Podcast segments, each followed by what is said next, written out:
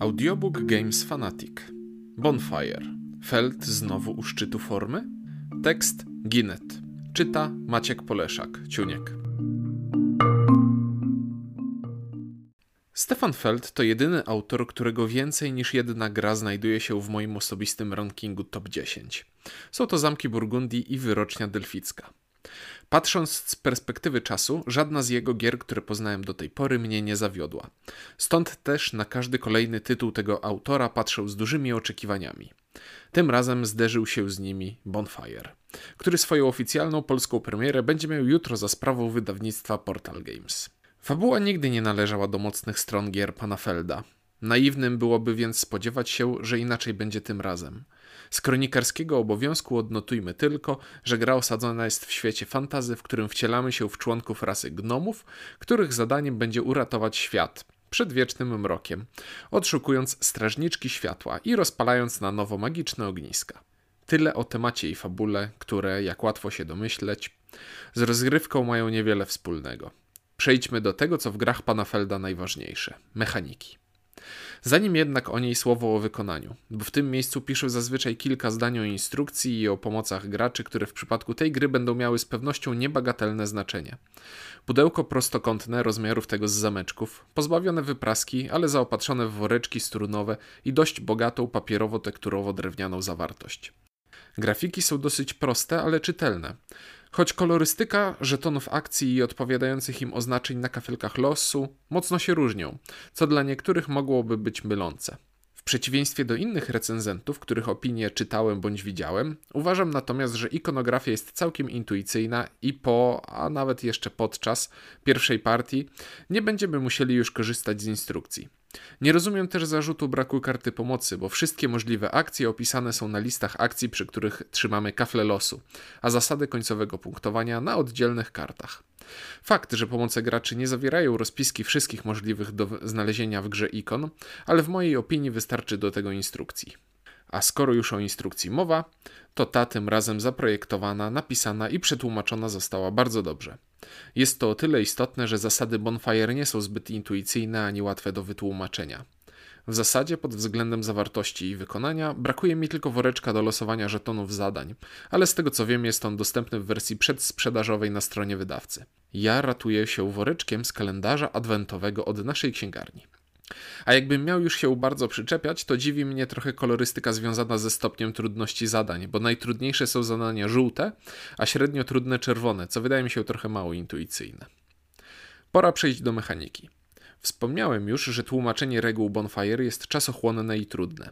Na tyle czasochłonne, że potrafi ono mocno znużyć nawet bardziej zaawansowanych graczy i na tyle trudne, że i tak przez pierwszych kilka rund grają oni po omacku to o tyle ciekawe, że same akcje do zrozumienia są dość proste.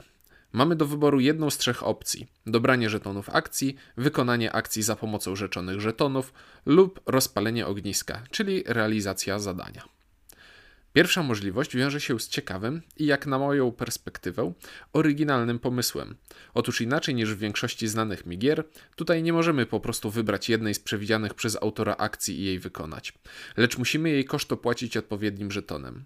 Z kolei, żeby te zdobyć, musimy układać przypominające domino kafle losu na naszej planszetce. Przy czym im większą grupę żetonów sparujemy, tym więcej żetonów akcji danego typu będziemy w stanie uzyskać. Dodatkowym ograniczeniem jest też to, że kafli losu nie możemy dokładać w momencie, kiedy mamy do dyspozycji więcej niż jeden żeton akcji. Co prawda zbędne żetony możemy odrzucić, ale tym samym ograniczamy dostępną dla nas pulę na całą grę. To z kolei zmusza nas do takiego planowania akcji, żebyśmy wykonywali je jak najefektywniej, w odpowiedniej kolejności i nie dopuszczali do ich zbędnego marnotrawienia. Druga możliwa akcja to skorzystanie z któregoś ze zdobytych żetonów i wykonanie przypisanej do niego akcji. Tutaj mamy możliwość pływania statkiem pomiędzy wyspami, zdobywania zadań, ratowania strażniczek lub poruszania nimi po ścieżce, budowania rzeczonej ścieżki, rekrutowania gnomów, starszych i specjalistów, czy poruszania wielkim ogniskiem. A wszystko to dla punktów, ale nie tak typowo jak u Felda bezpośrednio i wprost, tylko na koniec gry i w wyniku pewnych łańcuszków działań.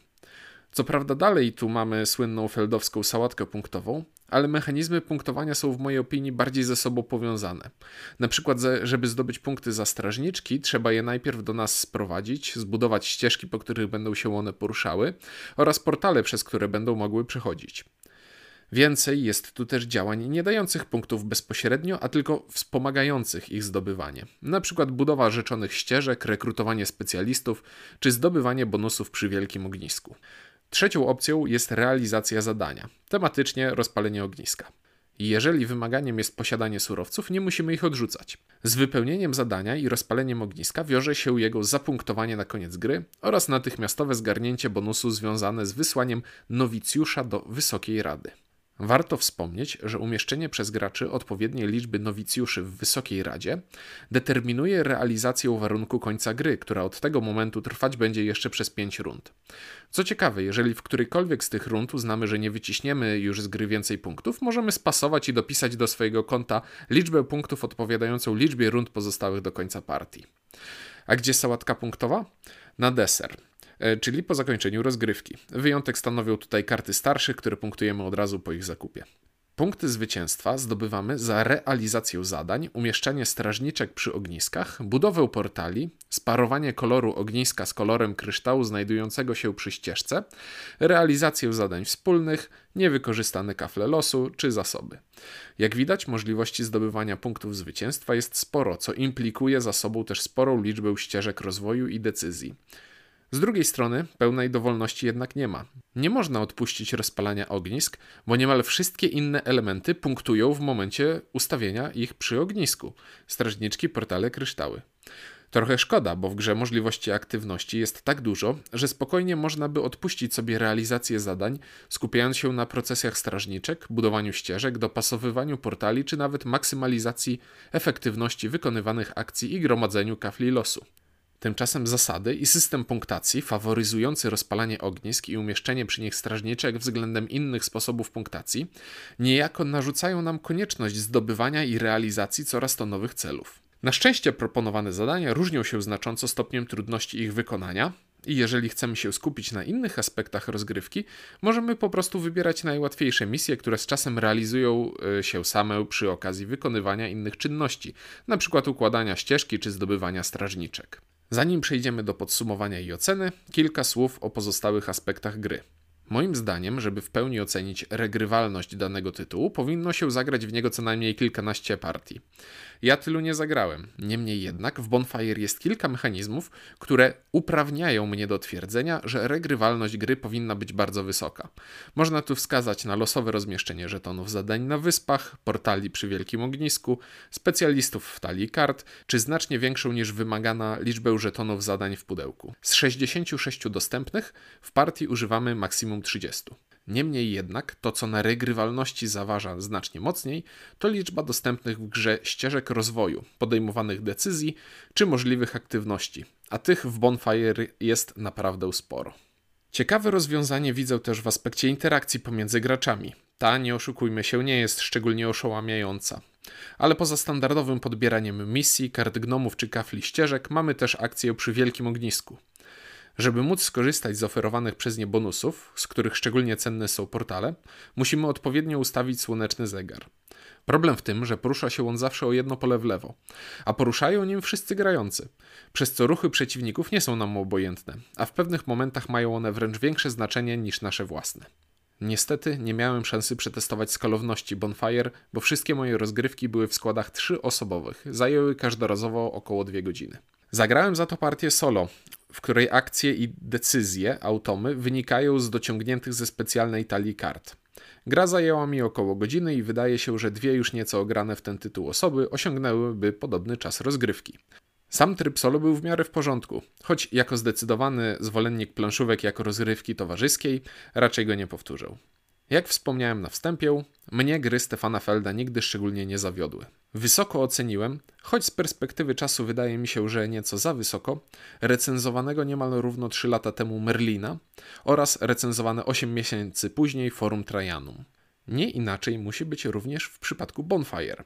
Przy czym trudno mi tutaj postawić wspomniane przy obu tamtych grach zarzuty dotyczące dużej losowości czy zdarzającego się paraliżu decyzyjnego.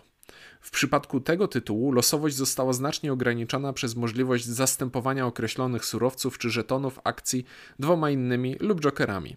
Natomiast rozgrywka, mimo relatywnie długiego czasu, jest bardzo płynna, a tury graczy trwają zazwyczaj po kilkanaście sekund. Podsumowując, Bonfire to kolejny bardzo dobry tytuł Stefana Felda, w którym nie znalazłem większych wad. Natomiast znalazłem mnóstwo fanu płynącego z rozgrywki i solidną dawkę główkowania. Zasady, choć z osobna są dosyć proste, to ich tłumaczenie może odstraszyć mniej zdeterminowanych graczy. To, w połączeniu z dużą liczbą zależności pomiędzy wszystkimi naszymi działaniami oraz koniecznością podejmowania wielu istotnych decyzji, sprawia, że tytułu raczej nie polecę mniej doświadczonym graczom. Natomiast zdecydowanie polecę go graczom zaawansowanym i to nie tylko fanom Felda, ale też fanom ciężkich planszówek w ogóle. Po więcej tekstów zapraszamy na gamesfanatic.pl.